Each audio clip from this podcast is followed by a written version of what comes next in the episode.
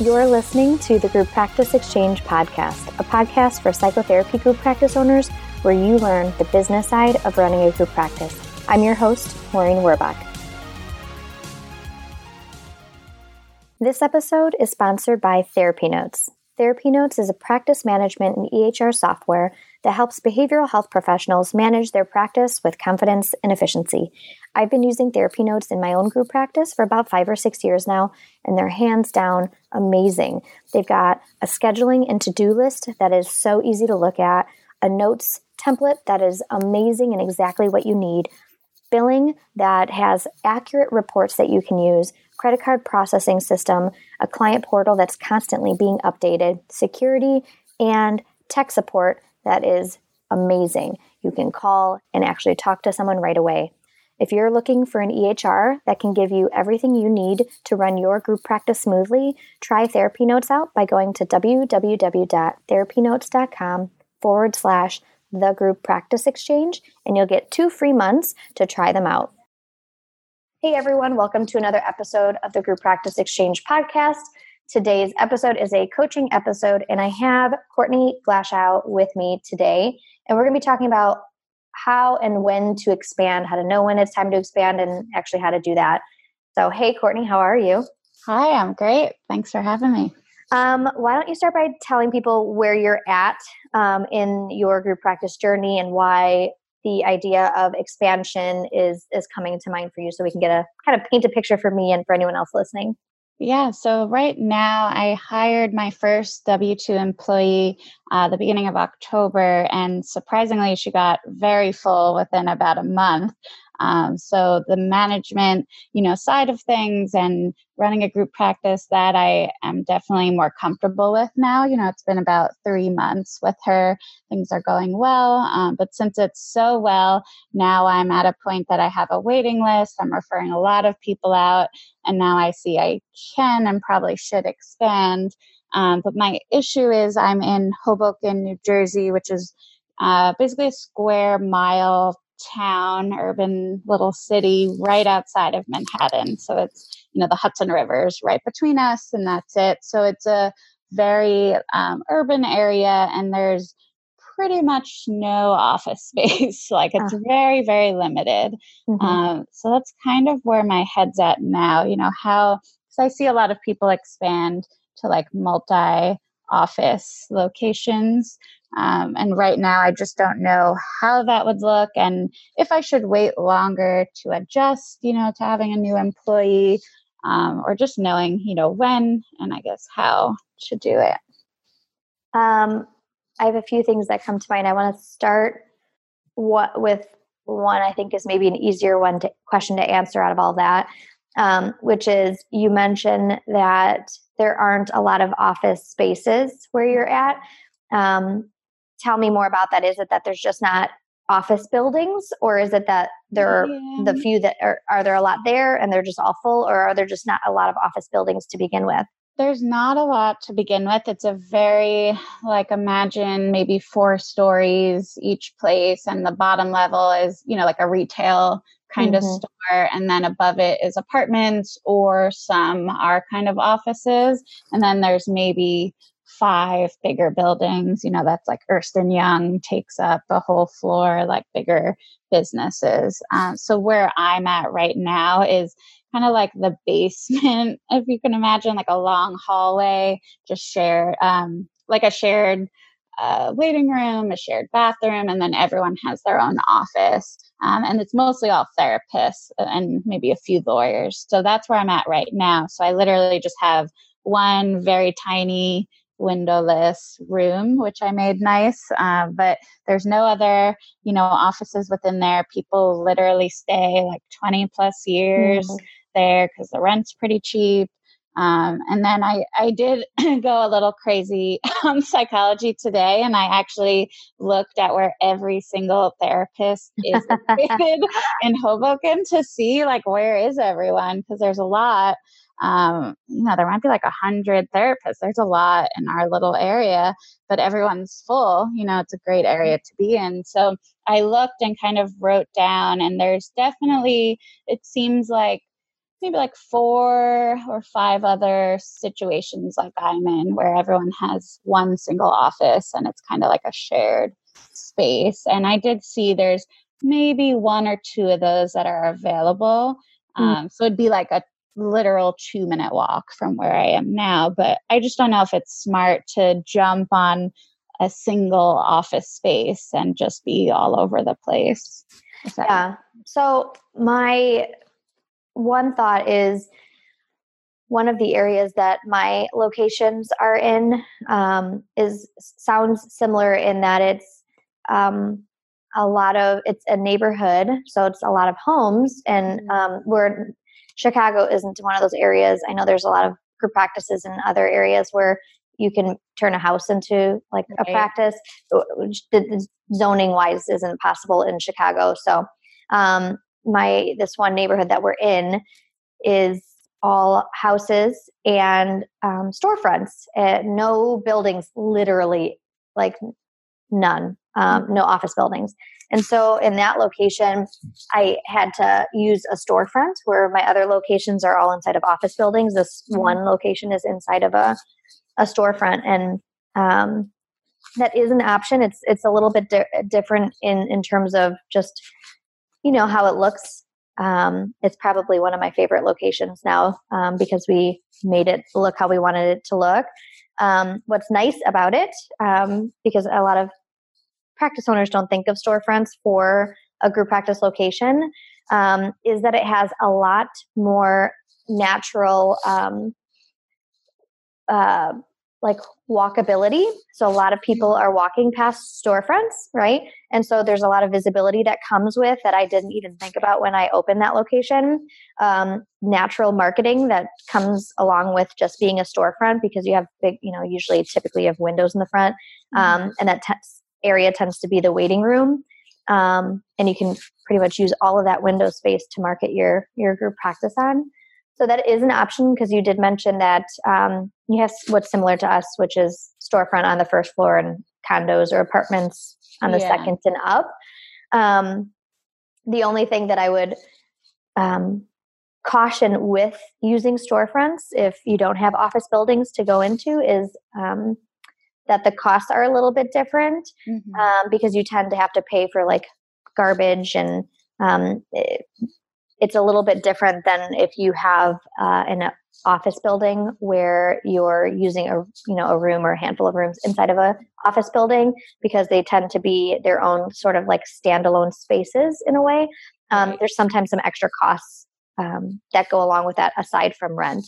Um, but it's a great alternative for, especially in places where storefronts tend to be kind of the main um, type of real estate that's in that area. That's an option. Yeah, um, definitely interesting. I think the pricing though is insane. Is it? Yeah, like I I did look at it a little bit and what makes me nervous is we have basically like a main street through this whole mm-hmm. town and that's all the storefronts and they literally like come and go every year.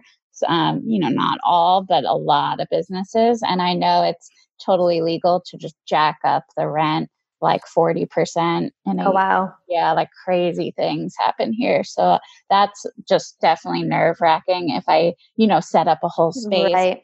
friend and then they jack up the rent and it's 20000 a month or you know like something really crazy. So that's that definitely makes me nervous.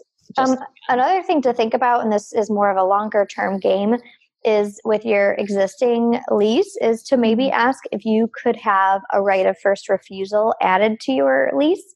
You yeah, mentioned I wrote that down from yes. something you said. I don't remember where. I, I don't, at down. this point, I don't remember where I say things either. When people are like, "Where can I find?" I'm like, "I have no idea. I talk so much I, I don't yeah. know what to be at." Um, yeah, but so that might be a good option. It's something mm-hmm. that you mm-hmm. could definitely ask, even though you already have a lease is right. if you can have that added in there. Um, there, there's I have never heard of an uh, I was going to say an accountant uh, of a building manager who wasn't okay with that because essentially what you're saying with the right of first refusal is that you like this space so much that you want to be considered before they even have to look. Mm-hmm. Um, and you know what landlord wants to spend time looking for someone when they could potentially have someone who is already paying rent there that they like to expand their space in. So it's something worth yeah. trying. It doesn't help in your immediate search for space mm-hmm. um, if if the person in a space next to you isn't planning on moving, but it at least gives you um, the upper hand in the future if you were to stay in the space. Um, you know, another option is, and this is really based off of your business plan, but there's an option of having sort of a remote group practice where um, clinicians practice out of their homes. You know, if that's something, if if physical group practice locations is something that is going to take a long time to to make happen, there's definitely group practices out there who um, have their clinicians working from their homes. It's just a different mm-hmm. setup, and, and it takes you know a little bit of a different management style to be able to have that work successfully, but it, it is another kind of option to look at in the short term, especially as you sort of think about how you can grab onto a physical office space.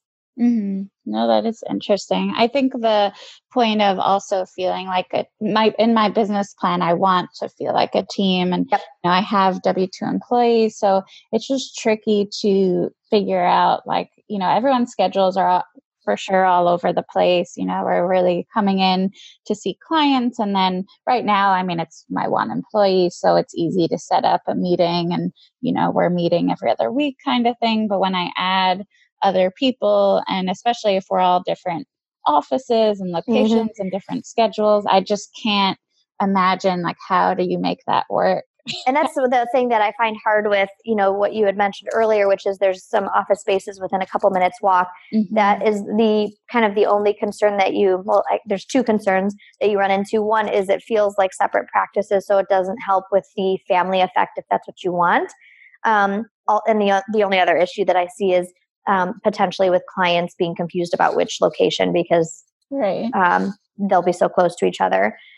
Um, that being said, I, I came up with one other random one that I'm just going to throw out there, which is you said that your office space is in a corridor with a lot of other practices. Mm-hmm. It might be worth asking if you could sublet a day or two on a neighboring space and you can use that to house an employee in. I mean, you might be surprised by it's not maybe ideal, but it then keeps you within the same hallway.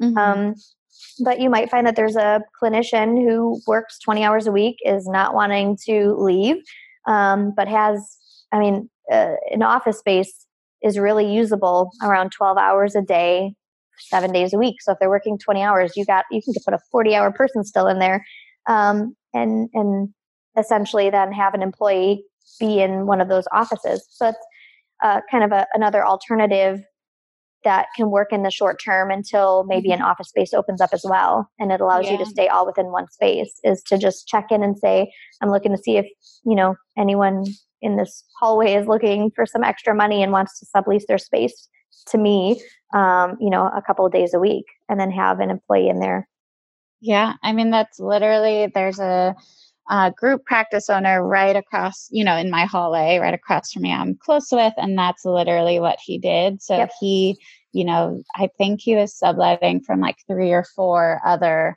offices in our hallway because he put his name up on all their doors. So oh my I gosh. yeah, which and then he took it down and left a bad mark. So you know, oh, not the nicest thing to do. But no. his name was, you know, all over the hallway. And he definitely, you know, hired more people, was getting bigger, and he literally like two weeks ago finally found another place that again is you know a two minute walk away and it's two offices with their own waiting room so he's been waiting i know years to find yeah. That space and it used to be a psychiatrist who retired or something so hmm. you know i think he waited a long time for that and then now you know he's keeping his one office still unfortunately where i am and then oh. yeah and then now has two more offices together well you know, that's what that's telling me though is that wherever he was subleasing from outside of his office in that hallway they might be open available. to yeah might be open to having you you know have someone there um, and that at least allows you to do something similar to what he was doing until something um, bigger comes your way yeah, I think it's the control aspect for me. Like I I like having, you know, my office that I decorated very yeah. nicely yeah. and just and then the uncertainty of subletting like you know in the past i've kicked a subletter out for you know different issues and whatnot but i mean like ultimately can you know hopefully give you a little notice but definitely ask you to leave if they mm-hmm. expand their hours or something. So I would just be nervous hiring someone and then it being such shaky ground. To me, I just feel like I don't know. I mean, one other, I keep saying one more, but I keep thinking of another kind of idea, and maybe some combination of these ideas spark something for you later. Mm-hmm. Is um, maybe a practice that is in your corridor is in a place where in the, either maybe they're not super full or maybe they're in a place where they're close to retirement mm. or they're working very part-time where they actually wouldn't mind giving you the lease and that they sublease from you because what that does is it gives them yeah. less risk because if they're like let's say they want to retire in the next six months a year whatever um, they don't have to worry about paying the full rent and that they can stop whenever they want um, and not have to worry about you know getting out of a lease or anything like that but also if they're working really part-time it might be more financially worth it to them to not have to have you know them continuously finding someone to sublease and pay them the rent but right. doing it kind of vice versa. So I don't know, you know, if you know the people in, in that hallway, if there's someone. That's what I was gonna ask. Like, how do you approach that? Because because that sounds great, you know, to me. And I I feel like I'd be able to say that, but I'm not, unfortunately, like close with too many people. It's like the situation that I know some faces when they work the same hours I do, but it's literally like a hello in the hallway. Yeah. I, would say I'd start with um, with the people that you know and mm-hmm. saying, you know, do you happen to know anyone in this hallway who's maybe looking to, um, you know, is maybe working really part time or getting ready to retire, or someone who maybe doesn't want to keep their lease but wants to stay in there and just sublet the the handful of hours that they're actually doing.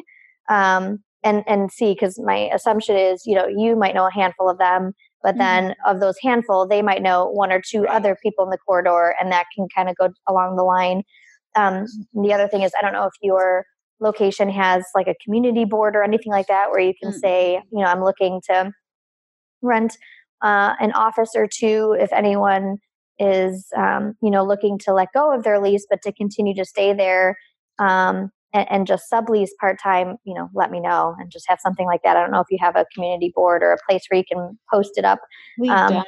Unfortunately, no. it's very like isolated in a sense. And our we have a management company, you know, that works for yeah. the landlord kind mm-hmm. of thing, and they are terrible too. So it's mm-hmm. just you know, it's a great place to rent in terms that the rent's so cheap.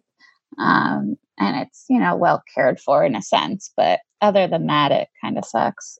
mm, Like there's no community, there's no, you know, or you know, the, the other thing is you're saying it's so cheap, and then you're saying that there's not a lot of space outside of there, and that the mm-hmm. spaces that are outside of there are are commercial storefronts that are like crazy high.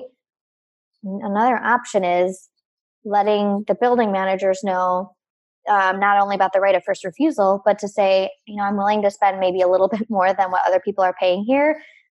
Um, they might kind of prioritize you then, even for all of the other locations inside of that office space. Mm-hmm. Um, you know, I'm just thinking if if it's that hard, I might be willing to pay a little bit more than what the average person in that building is paying. I don't know what that means, how much, but yeah. maybe a little bit more than what the rest of them are paying so that I'm prioritized when space is open anywhere in that building, um, which goes kind of above and beyond the right of first refusal. That's, you know, uh, they might, um, you know, choose to have you kind of take take over a lease at the end of uh, a, a, contract lease with someone else.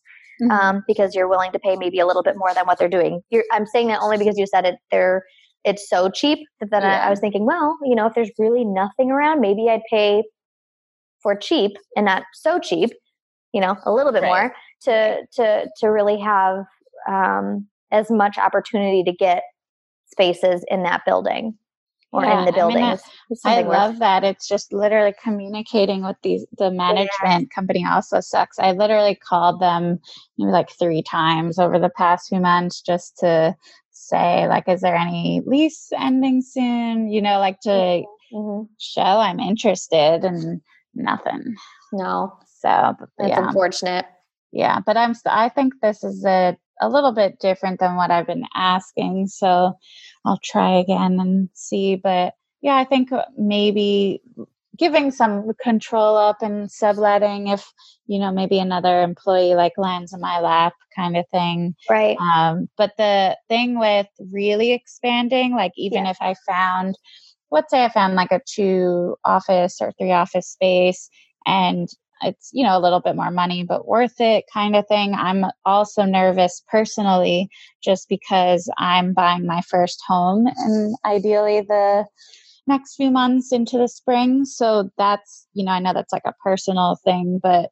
trying to think smart where, you know, I'm doing this huge purchase personally. Do I really want to then jump into paying, you know, like first and last month rent and maybe a mm-hmm. realtor fee and like all of that can add up to probably even for one office like $10,000 with furniture and everything. Mm-hmm. Uh, so I again don't know. I think my other question is like when should I jump on this or you know is it do you find that great employee first? Do you find another office first?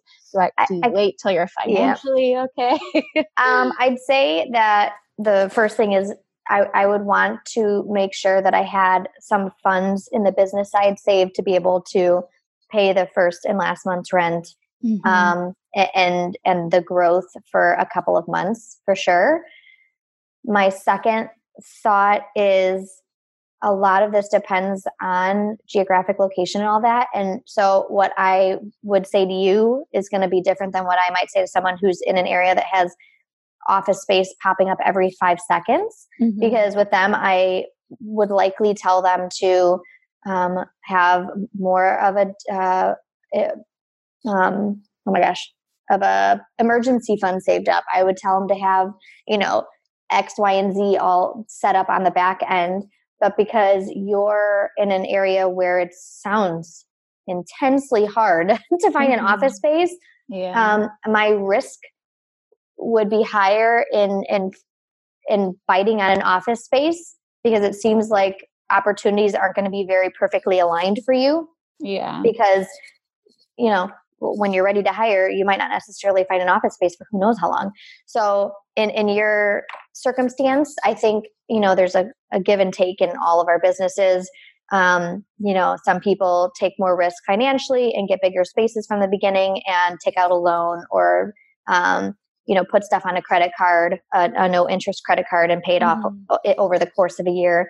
Um, other people have, you know, there's lots of clinicians looking for jobs and there's lots of office spaces. So the, you know, I, I, I would recommend less risk because they have, they can at any moment, you know, rent an office space without a worry. I'd have them do all the back end stuff first.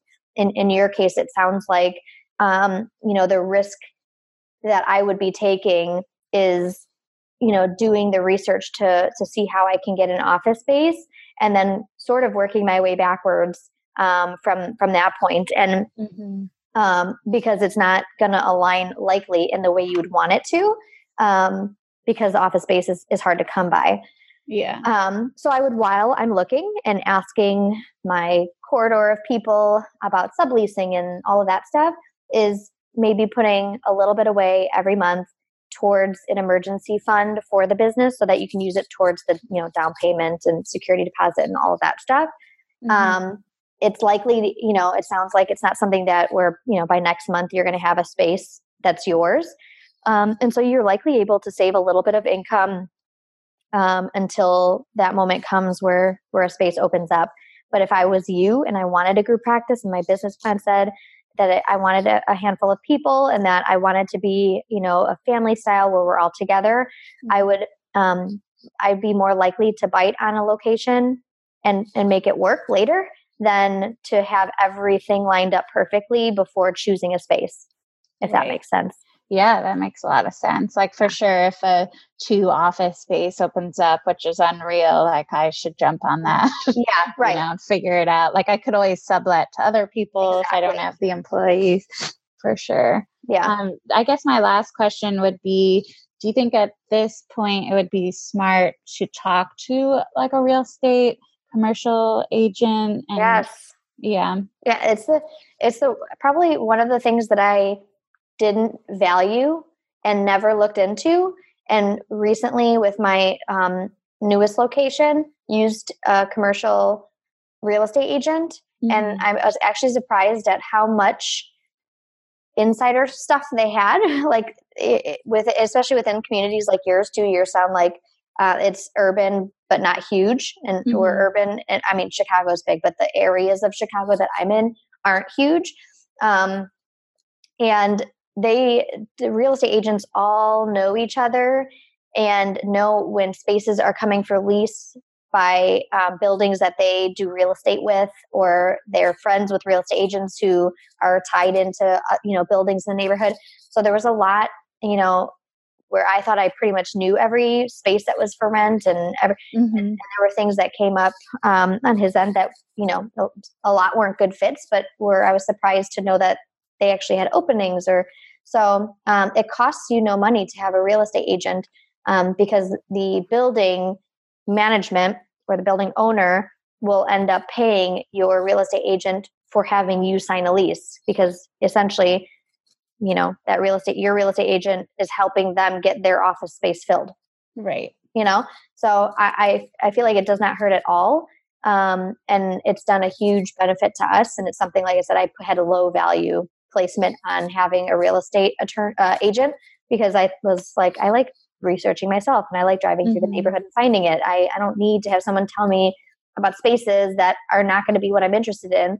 Um, but it actually did a lot of good for me. So I would suggest, especially uh, because you're in an area where it's more difficult than not to find mm-hmm. a space, is to have someone who could potentially know about a space going for rent before it goes on the market, you know? Yeah, no, that's great. So maybe yeah. that can be my the next, next step. And because I'm not in a rush per se, but if there is something available, I can jump on that. Yeah. And that doesn't necessarily mean either that if you find a space that you can't tell them, you know, I'd like to rent it in in three months from now or in two months mm-hmm. from now. Mm-hmm. You know, um, they they might want someone in sooner than later, but they're likely willing to wait one to two months and so that can give you you know then time to put a fire under your butt to do some of the other things you know now that you found yeah. a space so um, not all things have to happen at the same time nice yeah that would be awesome all right well thank you for coming on this was a, a good topic and i'm sure one that a lot of people are going to be uh, interested in because um, you know expansion and and figuring out where to put your space and and how to mm-hmm. negotiate that stuff is a is a hot topic. So thanks for coming in with that question. Yeah thank you so much. This was great. Yeah well have a good rest of your day and keep us posted on wh- if you find a space and and what combination of, of you end up doing. Yeah definitely. All right thank you. Yeah have a good one. Bye. Bye. Need a new accountant or bookkeeper meet green oak accounting they're an accounting firm that works specifically with mental health practices, both solo and group. And they do all of your accounting needs from budgeting to accounting to bookkeeping and payroll to building your dashboard. And on top of that, they can help you set up your Profit First systems. So if you're thinking of using Profit First or currently use them, go to Green Oak Accounting and check them out. You can check them out at www.greenoakaccounting.com. Mention the Group Practice Exchange and get $100 off your first month. Thanks for listening to the Group Practice Exchange podcast. We'll see you next time.